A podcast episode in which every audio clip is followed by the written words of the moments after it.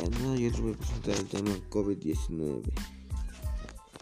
De forma paralela a la pandemia por COVID-19, cerca del 30% de las personas presentarán alguna dificultad emocional relacionada con el medio al contagio, la pérdida de algún ser querido, los efectos del distanciamiento social y la oleada de desempleo efectos, muchos factores asociados a la presencia de la pandemia, tales como el miedo a contraer el virus, frustración, falta de contacto con amigos y profesores, falta de espacio personal y pérdidas económicas familiares, pueden asimismo contribuir al impacto psicológico que tiene la propagación del COVID-19. Las condiciones de desigualdad en las que viven millones de mujeres y niñas en México eran alarmantes. Antes de la declaración de la pandemia, las brechas de acceso a salud,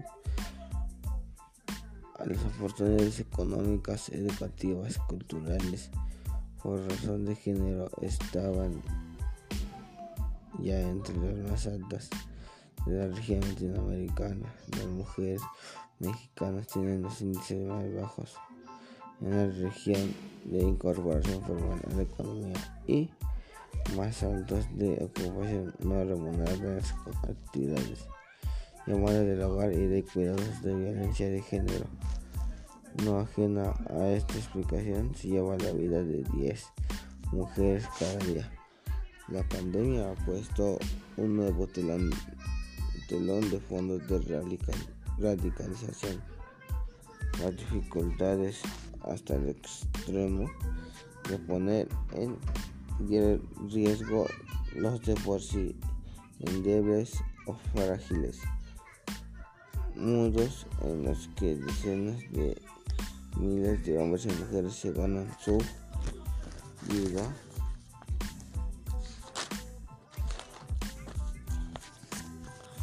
La Organización Mundial de la Salud declaró hoy la pandemia por la gripe A, que se suma así a diferentes brotes de este tipo que han afectado a la humanidad a lo largo de la historia.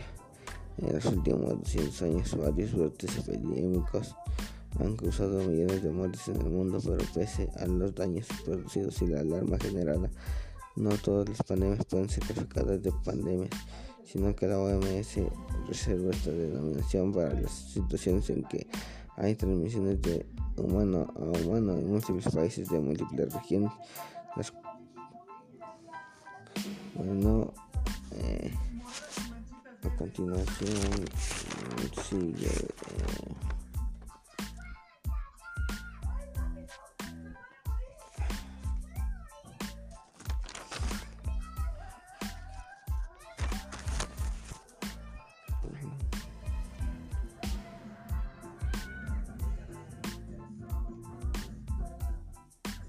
Un grupo de alto riesgo presentará un grupo de alto riesgo presentará síntomas de estrés postraumático, un incremento en el consumo de sustancias o conductas asociadas al suicidio.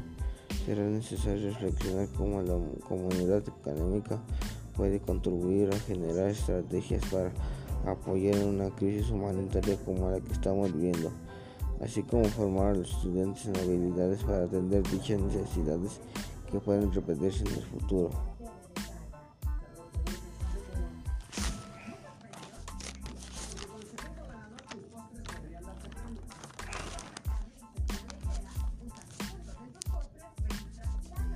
La pandemia del coronavirus COVID-19 es un recordatorio de lo vitales que son los servicios de agua y saneamiento de calidad para todos. Aquí conmemoramos el Día Mundial del Agua, recordamos la importancia de cuidar el recurso, pero en este año en particular queremos subrayar la importancia de cuidarnos todos.